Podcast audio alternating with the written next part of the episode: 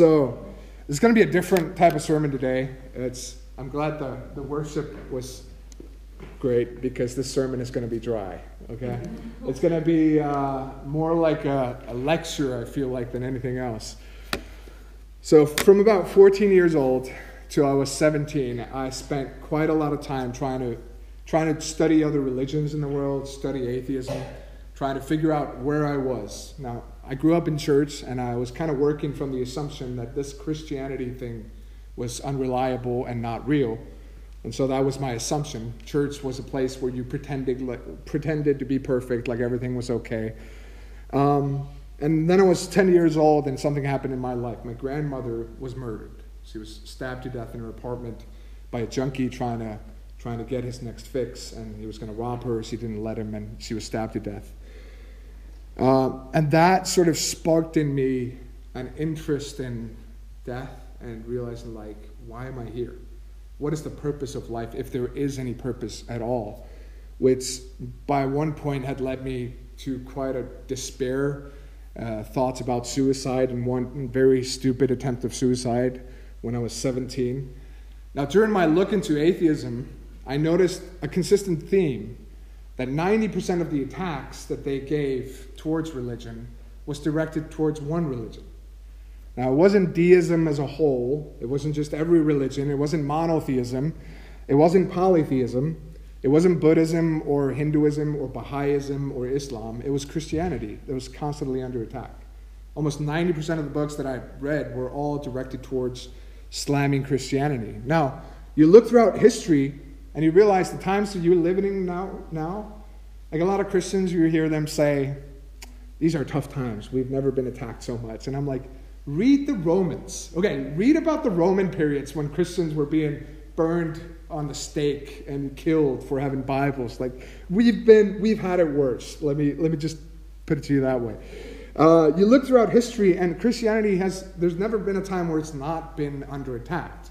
Now, the attacks may have been different from each other. There's ideological attacks, there's theoretical attacks, and then, like the Roman period, or even today, Christians in China uh, who are being, their churches are, turned, uh, are torn down.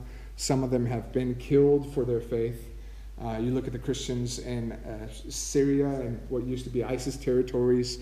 They're, what the religious group that's killed the most in modern day society is Christians is not just something that happened back then. Actually, one guy did a study on this, and he was trying to figure out how many Christians had been killed over, um, over the last 2,000 years. And I don't know how people do this. It seems ridiculous to me. Like, is there paperwork for every Christian murdered out there? Uh, but he, he came to the conclusion somehow that there have been 100 million Christians killed in 2,000 years. I don't know how he got to that conclusion, but in his opinion, the worst, uh, 90% of them, I think he said, were killed in the 20th century alone.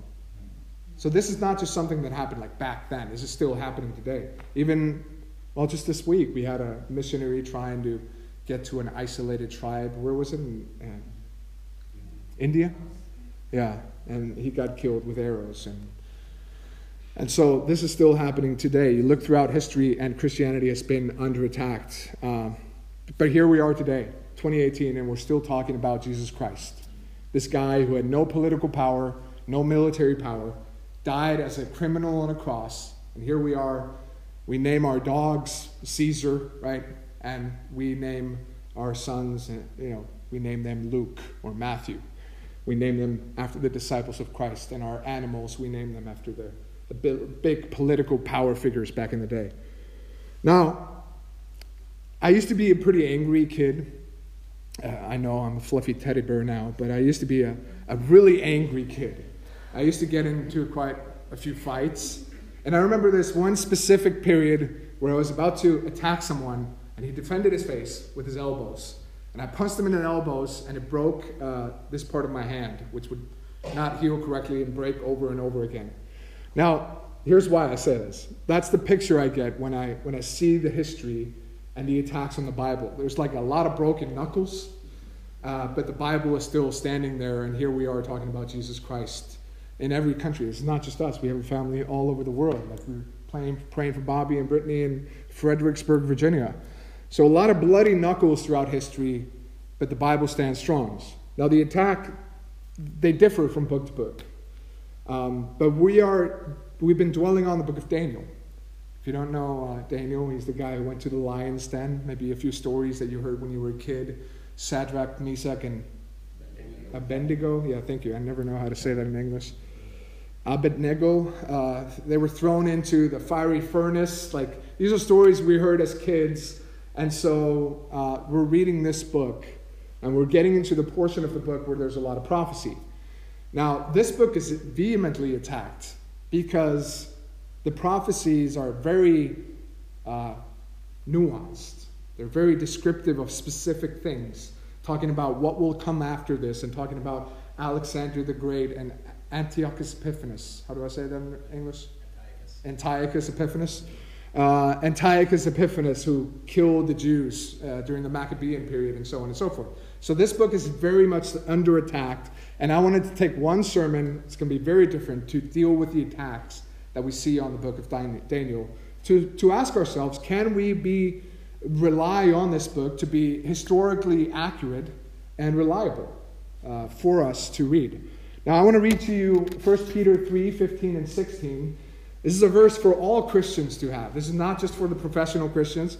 This is like for the all of Christians. So Peter says here, but in, in your hearts, honor Christ as the Lord, the Lord as holy, always being prepared to make a defense to anyone who asks you for a reason for the hope that is in you. Yet do it with gentleness and respect, having a good conscience, so that when you are slandered, those who revile your good behavior in Christ may be put to shame. Now, notice, he's telling all Christians to be ready to defend the hope that is within them, to answer questions. Like, for some reason, some churches have made it so that people feel uncomfortable asking questions about faith. This shouldn't be true of us. We should be open to questions, not pretending like we know all the answers, but being willing to say, you know what, let me check on that and let's talk again next week. Be ready to make a defense for the hope that is within us. And uh, notice that it doesn't just say what to do, but how to do it. Do it with gentleness and respect. These are the words that are uh, very often forgotten about.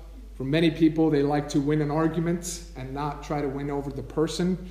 Uh, they, they're not really concerned with glorifying God in the way they talk with other people. They're just, they want to be right, right? Now, one of the most attacked books of the Bible is Daniel because of the, the nuanced prophecies that happen. And I understand why. Because it gives a detailed prophecy about future kingdoms, it gives detailed prophecy in chapter 9 about specifically the year when Christ is supposed to come. And some say even to a day. And we're about to go into that prophecy probably after Christmas. Um, so it describes world events and details. Uh, what was then prophecy, we can look back and we can see it as history, in our opinion. Like we can study history and we can line them up with what Daniel said would happen, uh, which has made the, the critics towards this book very different from others. Most critics, they will, they will tell you that yes, Daniel is talking about the Medes and the Persians. He is talking about Alexander the Great. He is talking about Antiochus Epiphanes.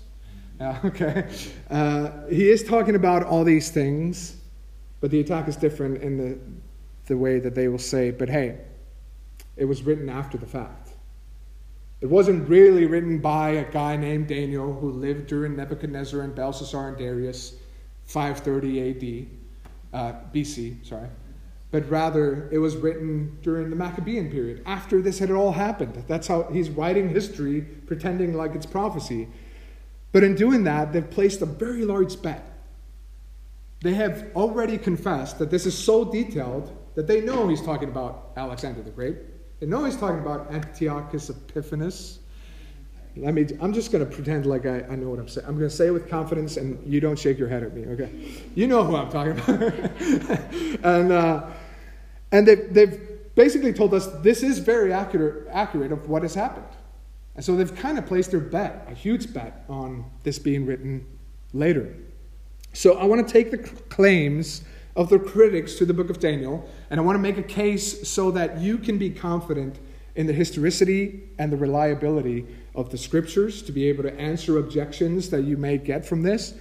Now, here's an example, and I'm not using Wikipedia as an authoritative source, but if you post anything online, like if you'd post a video on the accuracy of Daniel, and someone would Google the book of Daniel in the Bible, they would probably see this pop up on Wikipedia. Okay, so I'm, uh, this is sort of a popular objection.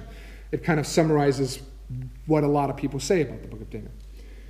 It says Daniel was composed in the times of the Maccabees, second century BCE.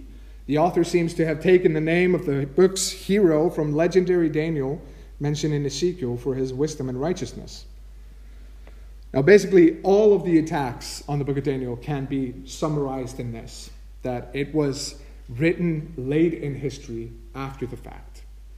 He's not in 530 BCE writing about prophecy that will happen. He's in 165 BC writing about what has happened. Um, it's not prophecy, it's history, in other words. Now, the book of Daniel says over and over again that it was written around 530 BC. If you, these are all the chapters. It's about eight different places in the book of Daniel. He mentions on the third year of this king or on the first year of this king. That's how they knew history. It wasn't, well, on, on the 530th year before Christ, uh, I, you know, they, they saw kings and they marked down where they were in history by what year they ruled those kings. Was it their third year or, and so on and so forth. Now, it was always assumed that this was written in this period when Daniel says he's writing this stuff. Uh, up until recently. Now, the Jewish historian uh, Flavius Josephus, he was born in 37 AD. He's born, what is it, three, four years after Christ is crucified and ascended into heaven. Uh, and he writes about the book of Daniel and Alexander the Great reading it. He writes this. This is Flavius jo- Josephus. And I've got pictures for you, so it's going to be a great, great thing. So uh, by popular demand. Um, thank you, thank you, Hilton, for asking for the pictures. No, you're welcome. He, Alexander the Great, gave his hand to the high priest, and with the Jews running beside him, entered the city. Then he went up to the temple where he sacrificed to God under the direction of the high priest, and showed due honor to the priests and to high priest himself. And when the book of Daniel was shown to him, in which he had declared that one of the Greeks would destroy the empire of the Persians, he believed himself to be the one indicated. And in his joy, the following day, he summoned them. Uh, in his joy, dismissed the multitude for the time being, but on the following day, he summoned them again and told them to ask for any gifts which they might desire. I don't know what the sources Josephus is using, uh, but he has been proven to be a very reliable historian during that period. Um, some of the things have been changed in his writings and so on and so forth, but they're mostly known. Now, this is very much in, in line with what Alexander the Great did. He went into cities, he conquered cities, he offered them to surrender to himself, or he conquered them militarily. And to solidify his rule, he would sacrifice to the gods of that city. And this is talking about when he came and he came into Jerusalem and he conquered Jerusalem. So he went, he asked the high priest to lead him in a sacrifice in the temple of God of the Bible. Uh, like in the destruction of Tyre, for instance, he goes to the city, he says, Surrender to me. It sounds like they're willing to surrender, but until Alexander says, Well, you have to let me sacrifice to your gods, they, I think they cut the throat of the messengers, they throw him off the city walls, and he destroys that city with fury like no one's seen before. So, this is in line with the character of Alexander the Great. This is what he did. He went into the cities and partook, uh, partook in the sacrificial system of their god or gods. No, this idea that the, the book of Daniel was written later was first introduced by this guy, Porphyry. And the reason I'm doing pictures is because there's a lot of names that we don't use before. So if you're a visually minded person, then you may think of the pictures. So this, this guy, Porphyry, he's a, he was a pagan philosopher. You see? See how pagan he is? He's very sad about it. Uh, he's a pagan philosopher. No, I'm just kidding. He's a pagan philosopher around 233 to 305 AD. He basically read the book of Daniel and he told them, no, this is too good to be true, this detailed prophecy. This is not happening because prophecy doesn't exist. This was the first attack on the book of Daniel around this period. His case was very minimal. He didn't offer very solid objections. He just said, no, this is too good to be true. It must have been written after the fact. But I want to go into the people that have kind of developed this and now have a more strategic approach to basically what Porphyry had said. We're going to dwell on seven different points where people object to the book of Daniel. It's going to be prophecy is impossible, like Porphyry said, bad history, linguistic arguments, multiple authors, theology is too advanced, it's in the wrong section of the Bible, and then there's miscellaneous. Um, so uh, that's just a, you know, you've gone to the Namme button at, at Hardcup, right? I'm just kidding. Now let's just go. Let's let's move through this list. Now, number one is is uh, prophecy is impossible, which is just a strange argument. It's a it's a circular argument if you think it's a it's a fallacy. It starts with saying prophecy is impossible, and then you could be the person who comes to them and shows them prophecy, and they'd be like, "Well, it's written after the fact," and you'd be like, "Why?" Well, because prophecy is impossible. it's it's very bad fallacy to make. It's kind of like, you know, like saying, "Hey, there's no cure to cancer," and then here in what 14 days, my son is going to be done with his cancer therapy, and we're going to do blood tests and show that he doesn't have cancer anymore. And you can show him here, here's the results. There's a cure for cancer. And he's like, he must have not had cancer to begin with. And you're like, why? Well, because there's no cure for cancer. and you're like, no, that's not, that's a bad logic. That's not how you use logic. Um, to answer this objection, you need to help them realize the, the flaw in their thinking. Um, this is not, this is really nothing but blind faith, if you think about it. A lot of people will tell Christians, you guys have blind faith, which I don't think the Bible teaches us to do. It doesn't teach us to have blind faith. Um, but we're accused of that a lot. But blind faith is not just where people worship God, it's everywhere around us. We make presuppositions and we try to figure out stuff that supports our view. I'm biased, you're biased, everyone is biased to a certain degree or another. The question is, am I biased towards the right thing? That's the question we should be asking. Um, so don't waste too much time dealing with this. Like, if he doesn't see or she doesn't see the flaw in that thinking, that the assumption of prophecy isn't real or doesn't happen, is going to somehow prove the point. If they don't see how ridiculous that is, you really there's difficult. You know, you're going to have a difficult time trying to argue with a person like that. And I'd say love them, pray for them, and be a good friend. Uh, that's really what, what we can do. Now, the second one is bad history. And I find this so interesting because, uh, well, I was talking to one guy from the Atheist Association here in Iceland, and he started with the idea we were talking about the Gospels of Jesus. And his idea was that Jesus didn't exist, that there were three, four guys who came together. They were all going to write a story about this fictional character, Jesus, and they were going to make their stories line up with each other. And so they spent a great deal of time trying to corroborate their stories uh, and then we have the four gospels that we have today. That was, that was his idea of what happened uh, in the, with the New Testament with the stories of Jesus. Now, but then we moved further into our conversation, and he started uh, attacking the gospels because they didn't line up with each other.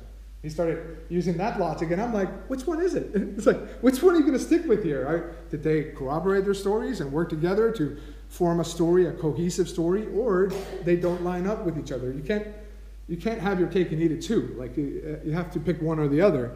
And the same idea is here. What, what do we just say? Like the major, uh, major objection to Daniel is that it was written after the fact, according to history. And then one of the objections is it's got bad history. it's, it's very interesting. I don't know how it works. Um, so let's jump into this. Uh, first, they got Belshazzar. That's Belshazzar, Polaroid from his time. Uh, now, Daniel 5 he told Hilton, are you afraid to look up when I when I okay. God bless you. Uh, so Daniel 5 says that Belshazzar was the last king of Babylon when the Mede, Mede, uh, Mede and Medo-Persia? Yeah. When Medo-Persia took over, he was Nebuchadnezzar's son. Okay? And the critics will say Belshazzar never existed. It's a fictional character that the author of Daniel made up He's nowhere in the records, records of the history of the kings in Babylon. And here's a common mistake a lot of people do when they talk about Bible arguments from silence. Right. It's like, uh, people throughout history have claimed that you only saw this person or this thing or this place in the Bible and nowhere else, therefore it was made up and didn't really exist. That's another kind of logical fallacy. It's like us, you know, walking outside and all of a sudden a note flies in our face. And it's a letter from 200 years ago. And it talks about Bob the milkman or, you know, someone. And we're like, whoa, who's Bob the milkman? What was it like living 200 years ago? And they're like, well, this is the only place we find. We, I've never read about Bob the milkman except for this letter. Therefore, he mustn't exist. Because we, we don't have a family home where it says Bob the milkman lived here or Bob the milkman was here. Uh, so therefore, this must be fake and he didn't really exist. Well, we know, like, that's not true. Just because we don't have stuff that show that he was somewhere or lived somewhere doesn't mean he didn't exist. It just means that we haven't found anything that corroborates this letter yet. But that's what happens a lot when it comes to the Bible. Right? Like, like right here, Belshazzar. We only read about him in the book of Daniel, therefore he didn't exist. But with this point, they actually have uh, greater reason for their argument than just from silence. It's built on certain things, like uh, Herodotus, who is the father of history, and he uh, apparently was dropping his rope a little bit. He needs to cover up. Uh, but Herodotus is, is writer of history. He talks about the Babylonians. He writes their kings down. It's an extensive list of the different kings in Babylon. Um, this, and he writes about 100 years after Daniel is writing the book of Daniel. Not only is Belshazzar not mentioned in his list of kings, uh, but also Nabonidus is cited as the last king of Babylon. So there are a few lists out there, not just Herodotus. It's other people that have come and they've said, uh, well, these are the kings of Babylon.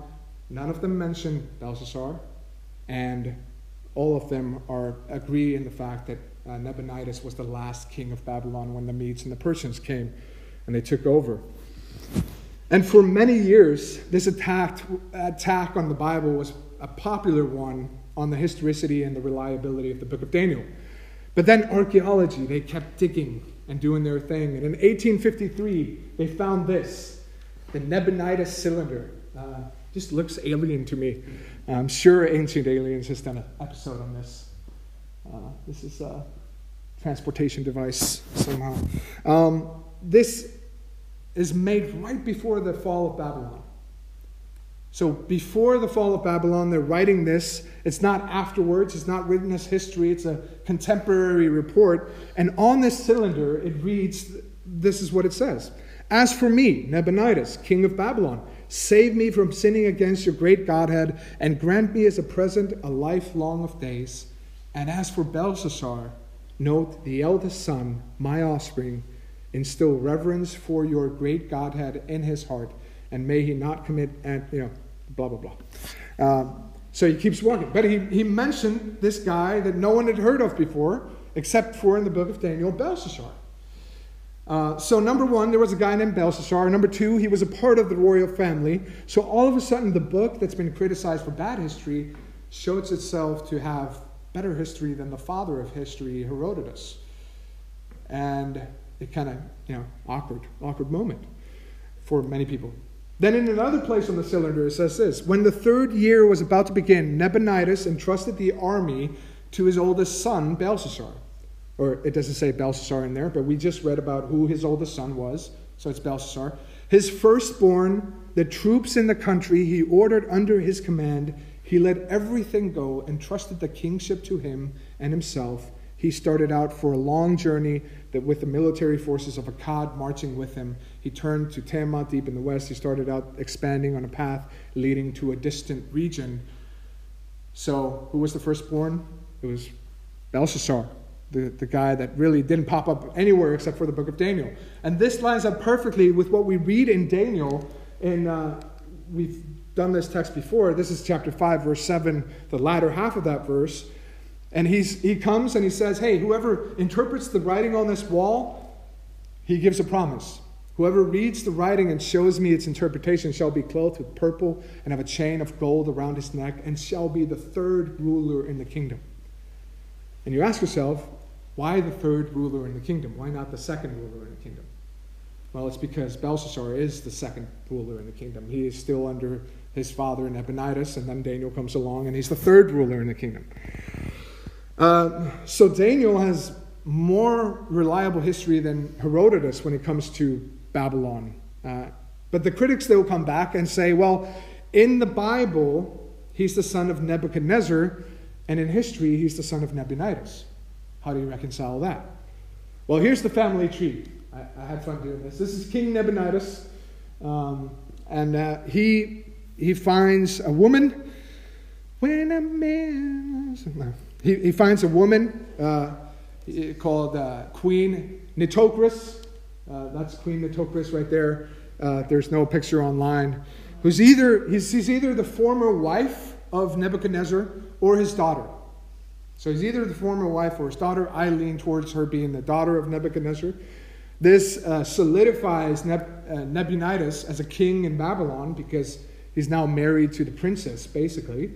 Their firstborn is born, and it's Belshazzar, right there. And he's looking weirdly at his mom, uh, which makes Nebuchadnezzar his grandfather. Now, I think most of you, uh, I think it's most likely that Nitocris was his daughter, the daughter of uh, Nebuchadnezzar. Now, if you know about Bible history and about how the word father is used, you know that it's not uncommon to call your ancestor your father. Like you see the Pharisees in the Bible, what do they say to Jesus? We are the sons of, you know, Moses, uh, we're sons of Abraham, Isaac, Jacob. You know, they're not really their sons; they're their offspring. They're they are their ancestors. So in biblical languages, saying that I, you know, I could say I'm the son of uh, Thorstein, my great grandfather, and uh, and that would be okay in biblical times. That's how they talked about being a son of someone. It's being an offspring of someone. Now their firstborn is Belshazzar which makes Nebuchadnezzar his grandpa, as I think it's most likely that Nitocris was his daughter. Now, if you, and uh, yeah, so I think, I think Nebuchadnezzar was one of the greatest kings in Babylon, one of the most known kings in Babylon. So if you're Neb- uh, Belshazzar and you want to get power, you want to make sure you stay in power, I think it's a great idea to connect yourself to uh, Nebuchadnezzar, the great king of Babylon who built Babylon. Um, now, next we move into Darius the Mede. Didn't have a picture of him either. His now critics will say this guy, he didn't exist, and you see this theme throughout. It's like this guy didn't exist, this guy didn't exist, and until something comes out that proves his existence, they're gonna they're gonna believe that. Now, they'll say that there was no king called Darius the Mede in Babylon. Uh, it was Cyrus who came and he conquered Babylon, Cyrus the Great. Now, how are you going to say this Darius the Mede guy was the guy who conquered Babylon when it's obvious in history that Cyrus the Great was the one who, who conquered Babylon?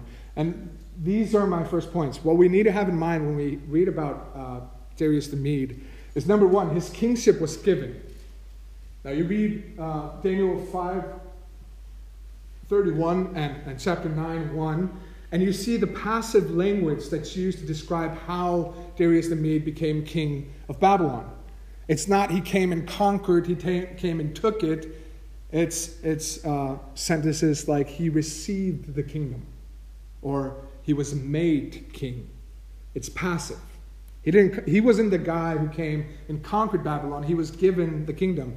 And then there's nothing in the Bible that suggests that his, his authority is extensive beyond Babylon. It only talks about him being the king of the Babylonians. It doesn't talk about the rest of the world. In the Bible, he's only the king of the Babylonians. He was co-regent under Cyrus the Great. Daniel 6:28 it says this, so this Daniel prospered during the reign of Darius and the reign of Cyrus the Persian. Now, some think that they're the same guy, which I think is kind of taking it too far, but it's an interesting theory. I lean towards them being two separate guys. And lastly, there's this point Darius may not have been anyone's name, but a title. If you look up the, the, the, word Darius, which is a Persian word, and what it means, it means he possesses or rich and kingly. It doesn't necessarily have to be that he was a that was his name. Um, so this may not have been his name, but a position. kind of like Caesar. All right? Or Kaiser, or you know, whatever. Or Herod. Herod was a name in, in the beginning, but then it came sort of to describe a, a position later on. Uh, or Mr. President, or Mr. Prime Minister, or, you know, whatever. Mrs. President, Mrs. Prime Minister. Not to offend anyone here. Now, here's the debate. When it comes to who is this guy, Darius the Mede, uh, we, we look through history, and I just had to mention these guys because they have funny names. Uh, so, one guy, first suspect, is called Gubaru. Goober. Uh, the second guy, and I'm not making this up, he's called Ugburu. so we have Gubaru and Ugburu, and then we have Cambyses, which is, ah, that's, but uh, the most popular guy to beat Darius the Mede is Gubaru. I just like that name a lot, so I figured I'd mention it. Um, but ignoring what the critics say, Daniel actually has pretty awesome history. Now, Nebuchadnezzar, he built Babylon. Now, Babylon did exist, but he took it to new heights with a lot of building projects uh, when it came to Babylon.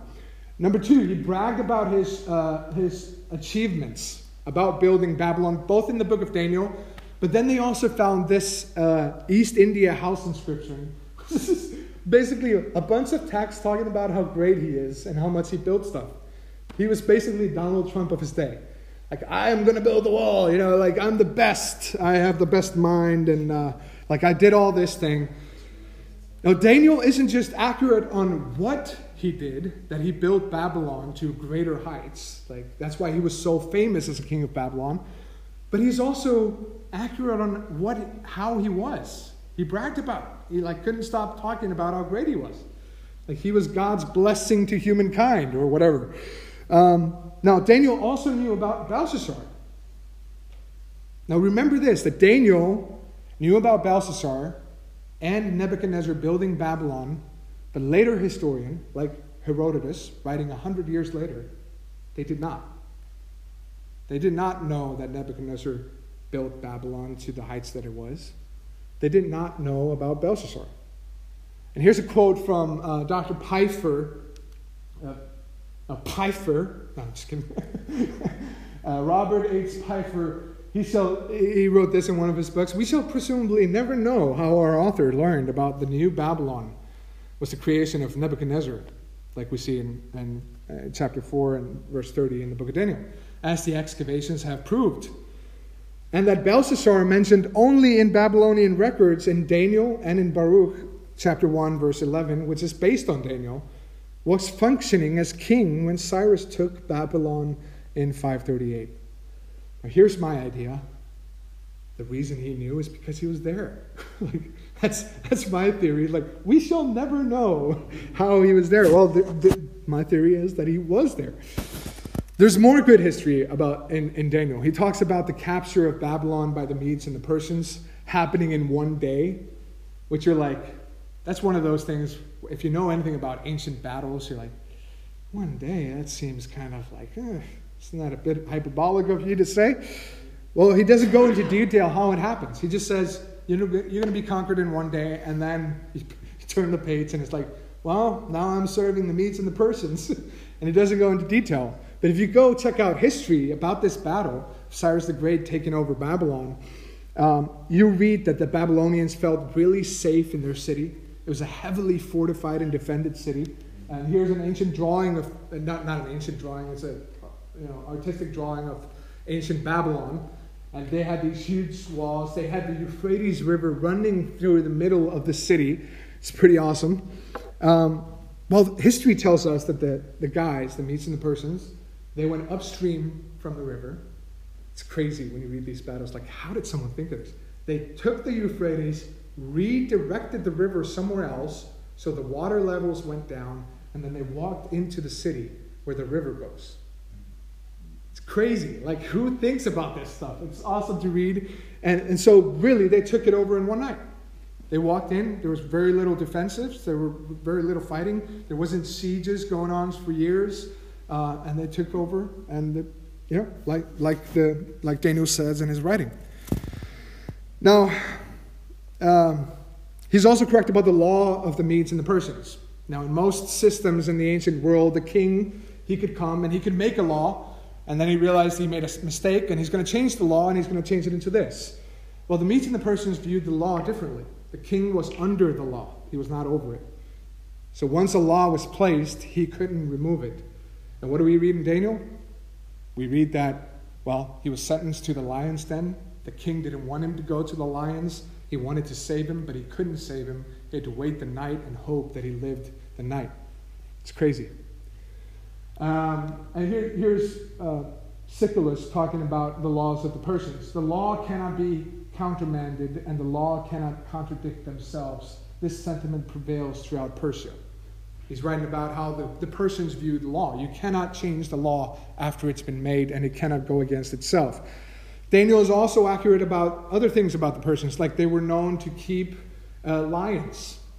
And what, what happens in Daniel? He's thrown into the lion's den. They were also known for punishing the wives and children of offenders with, with the offenders. So if you went against the king, then all of a sudden your wife and kid were killed with you. Uh, now, I didn't find a good source for this, but I heard this from a good researcher that I trust. And so uh, I'm going to trust him. I don't have the source for that one. Now, Daniel is also accurate. Um, no, let's let's skip that one. Let's go into the linguistic arguments. Anyone anyone excited about the linguistic arguments? Yeah. uh, so the linguistic arguments are here. Um, now, okay, maybe I ruined it by showing the slide. Maybe you were focused on Andrew here. Thank you. So they'll attack the languages of, of Daniel. If you know about the book of Daniel, it's written mainly in Hebrew and Aramaic. But there are also two other languages in there Greek and Persian. And they will use those languages to attack the book of Daniel, being written later and after the fact. Now, anyone want to guess how many Persian words are in the book of Daniel? Wild guess. 40,000? No, I'm just kidding. It's 15. 15 Persian words in the entire book of Daniel. And it's like because of that Persian, somehow we're going to make it fit to 165 BC. Um, now, here's what the critics will say that these languages, they prove without a shadow of a doubt that this was written at least after Alexander the Great came to the scene, because we see Greek words in there.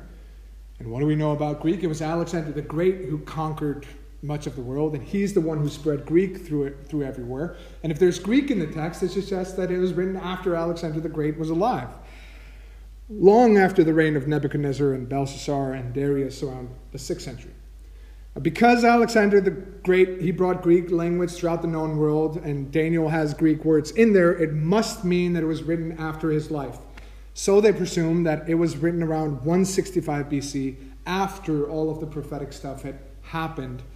And so, like for instance, my wife, she went through one semester to theology department in the university. She brought home books, and I was like, I was geeking out because I've never actually studied theology. I'm just, I love to read and like I, I have education in film, uh, so if you no, I'm just kidding. Um, so I, I, like to to read the stuff that she was bringing home. And one of the books, one of the first days of school, they brought her this why basically a book making this case. Daniel isn't written when it says it's written; it's written in the second century BC. And uh, there's a lot of bold statements in that book, but what I found interesting is like there's very little footnotes or reasons for why she got to that conclusion that she came to. Now, and I think it's a very good reason for it because you look at it like because there's Persian in there, and you're like, well, there are three Persian words in there. That's not a whole lot.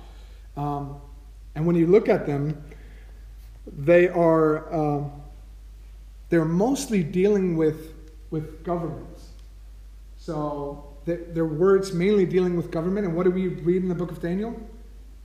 Daniel was a government employee in Babylon. Right? So it makes sense that he would be using Persian words under the Medes and Persians about the Persian government. Now, these words are old enough so that they, when they were translated in 132 in the Greek translation of the Old Testament, they were translated wrong because the language was too old. They were referring to governmental functions. They were no longer uh, being, uh, you know, in use and they were referring to, I think one, one of the words referred to a clothing that no one wore anymore.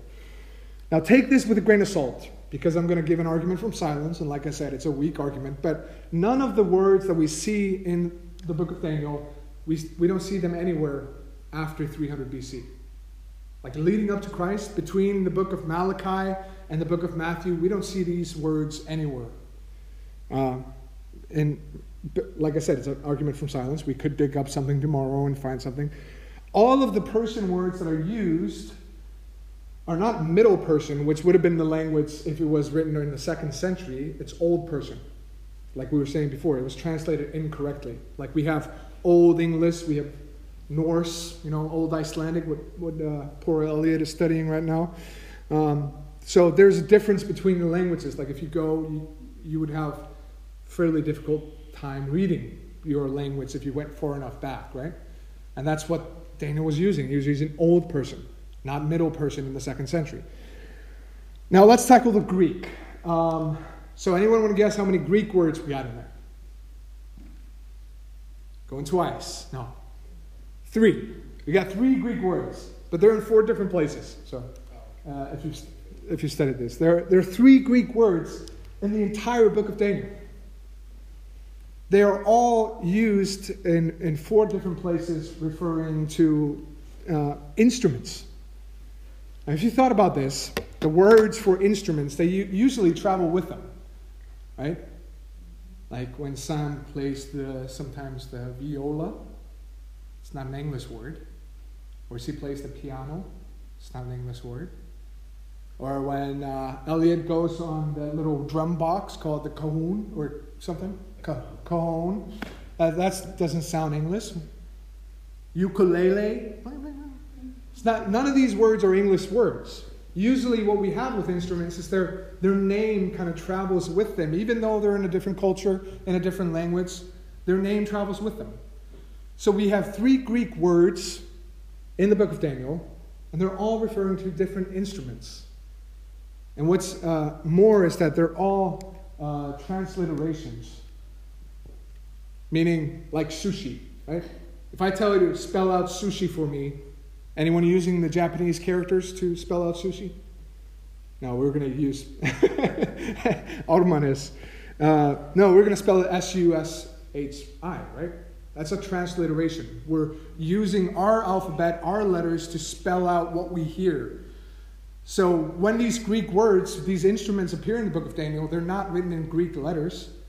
They're written in uh, Aramaic, I think it is, describing what the Greek kind of sounds like, what the sound of the instrument sounds like. Um, now, here are the claims because, because it's Greek, it must be written after Alexander the Great, and these words didn't exist. Here's some people would say these words they didn't exist until the second century BC. But you look at these three words. One of them is the Greek word symphonia, which is our root word for symphony, right? It's a Greek word, but it's not, it doesn't just exist in the second century. There's a guy, uh, Pythagoras, who is writing about it in 530 BC, like exactly when Daniel was alive and writing his stuff. And it also pictured in a Hittite relief in 1500 BC. This word is an old word and re- refers to a specific bagpipe from Greece that's used, like Greek bagpipe. Another word in there is katharos. It's found in Homer's work in the 8th century. So these words did exist way before the 2nd century. They're found in Homer. They're found in pictured in the Hittite relief and uh, Pythagoras in 530 BC. There's one word that we don't see before the 200s. It's uh, sant, how, how do you say the P in the Greek? Pisanterine? Pisanterine? Um, we, we find it nowhere through, uh, through history. And, you know, I'm guessing that's maybe an argument from silence that someone can use out there. But here's the thing Babylon, before Daniel was alive, they had Greek slaves, they had Greek mercenaries, they had Greek merchants, they had Greek workers. And archaeology has found Greek pottery from this period. And you look at Greece itself, and all of a sudden, Semitic words are being introduced to the Greek, Greek language around this period. So you're seeing cultures kind of starting to talk to each other and work together. and you all of a sudden see that, man, this is, if we got Greek mercenaries and merchants and slaves and workers, how is it such a stretch that they brought their instruments with them? like, I'm going to, you know, I'm going to Babylon. I'm going to bring my guitar, I guess, you know. Now, if we have all these things in Babylon, it's not hard to imagine them bringing their bagpipes along and, and the other instruments. It's actually, to me, the lack of Greek that gives a case for its late dating. Because when you read the book of Daniel, and if it's supposed to be happening in 530 BC, what's the common tongue? It's Aramaic. Like countries around them, they're, they're speaking in Aramaic. If you move yourself to 165 BC, what's the common tongue then? Greek. All the different countries are speaking Greek. So it's actually the fact that there are only two, there are three uh, Greek words in there is more of like a case for its early dating than, than against it. But now, last linguistic argument is this it deals with the Aramaic that Daniel writes in the second century Aramaic. This attack, it started in, uh, uh, no, well, I forgot all that. Arguments, it, it started in the 1800s and it's still used today. Like I said in that book, it's still being used. But recent discoveries of 5th century Aramaic documents proves this yet again wrong. Like, this is proven again to be wrong. It reveals that Daniel is using Old Aramaic, and what, what I found really interesting, specifically, he's using imperial uh, Aramaic or an official or literary dialect, something that a, you know, a high empowered government worker would be using. It's crazy, like it fits, fits perfectly with Daniel. Now, the type of language, it's, a, it's the type of language that a government worker would use. Uh, it seems to fit him perfectly. It was ancient enough that four Aramaic words were mistranslated in the Septuagint in the second century, which wouldn't have happened if it was second century Aramaic. Now you get the gist of it, right? This is like over and over again. This didn't exist, and then all of a sudden something is found, and yeah, okay, it does exist. This guy never existed; it's made up, but it's the it's the consistent theme, and and a lot of arguments that are based of silence. Um, there's more stuff we could go into, like the use of Chaldeans in the book, and but I don't want to, I don't want to go too much into that. Herodotus and Siculus messed that up for them. Now, these last thing is going to be super easy. Going over these last points. Number four is written by multiple authors, and I'm like, okay, yes, Let, let's let's give you that. Like, it's written by multiple authors. So what? It's still written by multiple authors during 530 AD. It, like, and, and usually when I hear this argument, there's never given a, like a reason for how they got to that conclusion. Uh, I'm guessing maybe it's because it's written in Hebrew and Aramaic, then maybe you have two different authors or whatever. It's, there's never a good reason for why they think that. But to me, it's like, okay, let's, let's give you that. There are multiple authors. But when did they write this stuff? Since 530 AD, before the prophecy happens. Now, theology of Daniel is too advanced.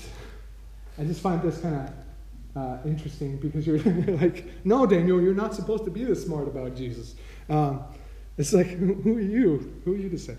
They, the critics, they will tell you that there's too much about angels. I think it's the only book where they refer to the angels by name. Uh, we've heard Gabriel now. Um, there's too much about the Messiah, about Jesus. Like in chapter 9, he will tell you to a year when Jesus is supposed to come, and what happens? Voila, Jesus comes, he enters the city on a donkey and doesn't stop people from calling him Messiah.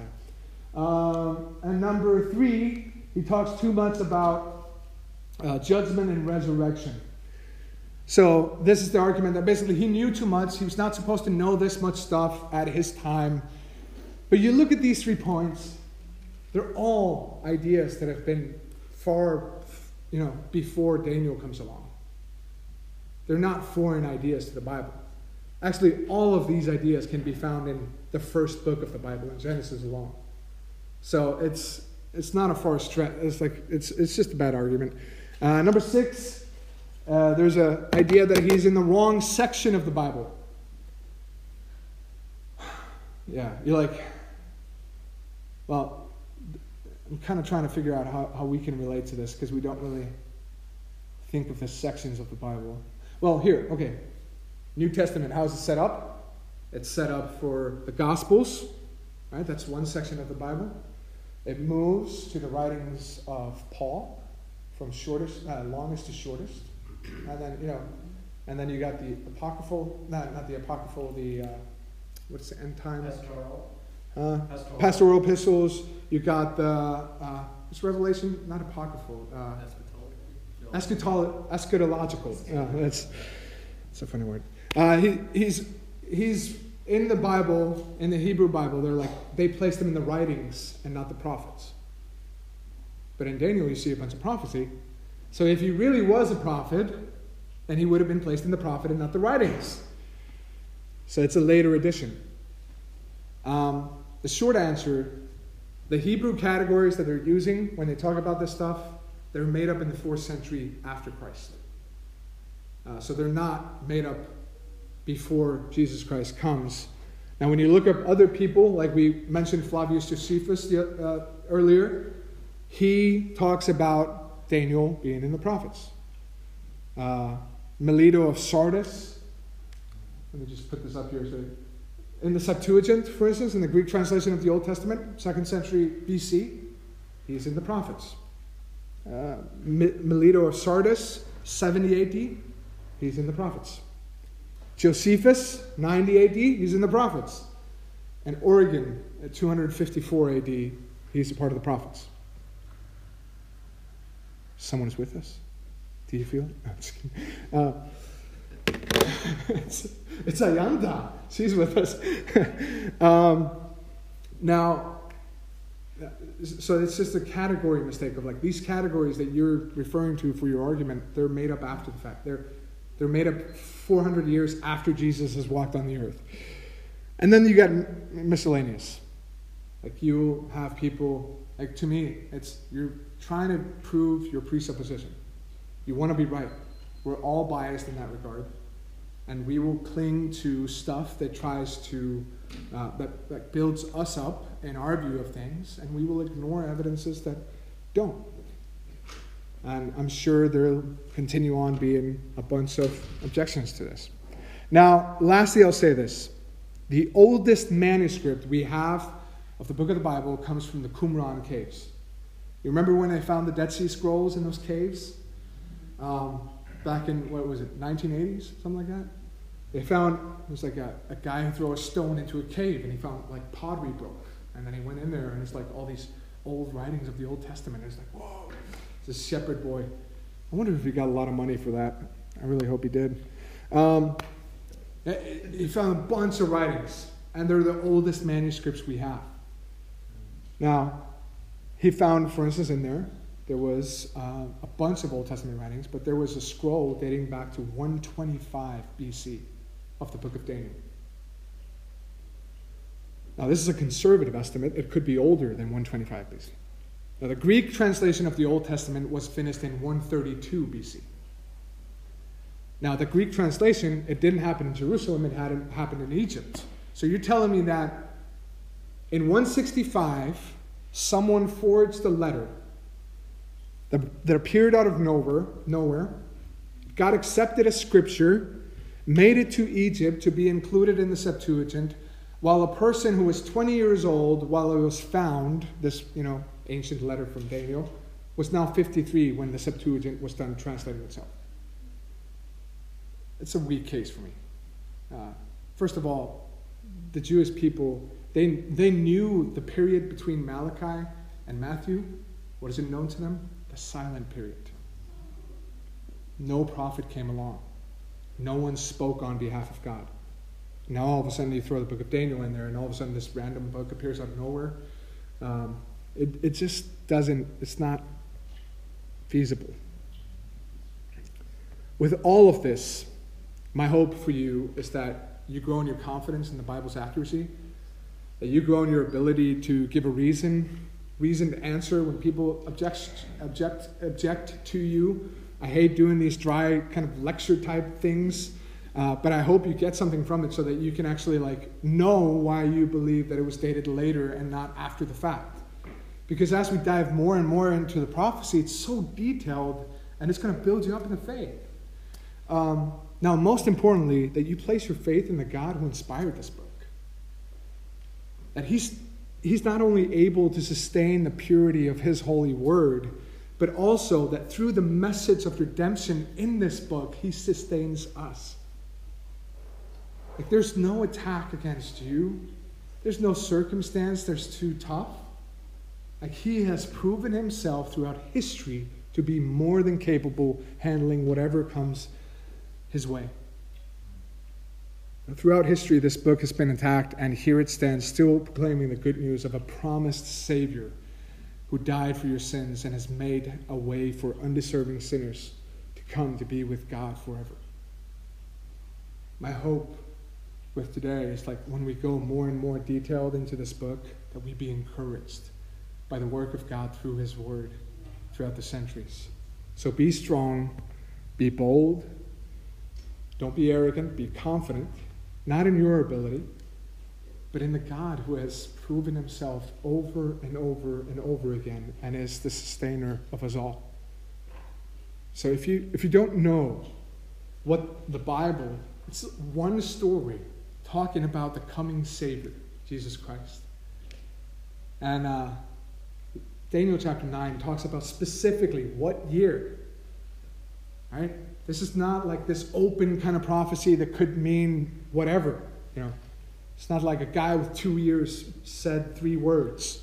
Like, yeah, okay, that probably happens every day, but this is like very specific and detailed about what's going to happen, what kings are going to come, how they're going to come, how they're going to ruin the earth, you know, ruin this kingdom and take over, and so on and so forth. And we can view, look back past 2,500 years, and what they knew as prophecy, we know as history.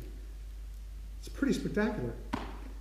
And if you're an atheist in here and you've ever wondered, like, okay, how would I prove that something is given by God? Well, I suggest that you find something that only God could do, like Him knowing what's going to happen.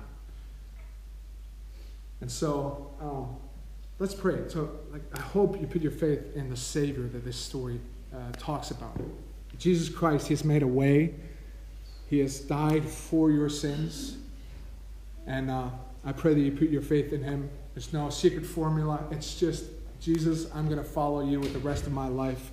And Jesus, you are my Savior. And when I stand before the judgment of God, it's not my own ability I point to, but Jesus who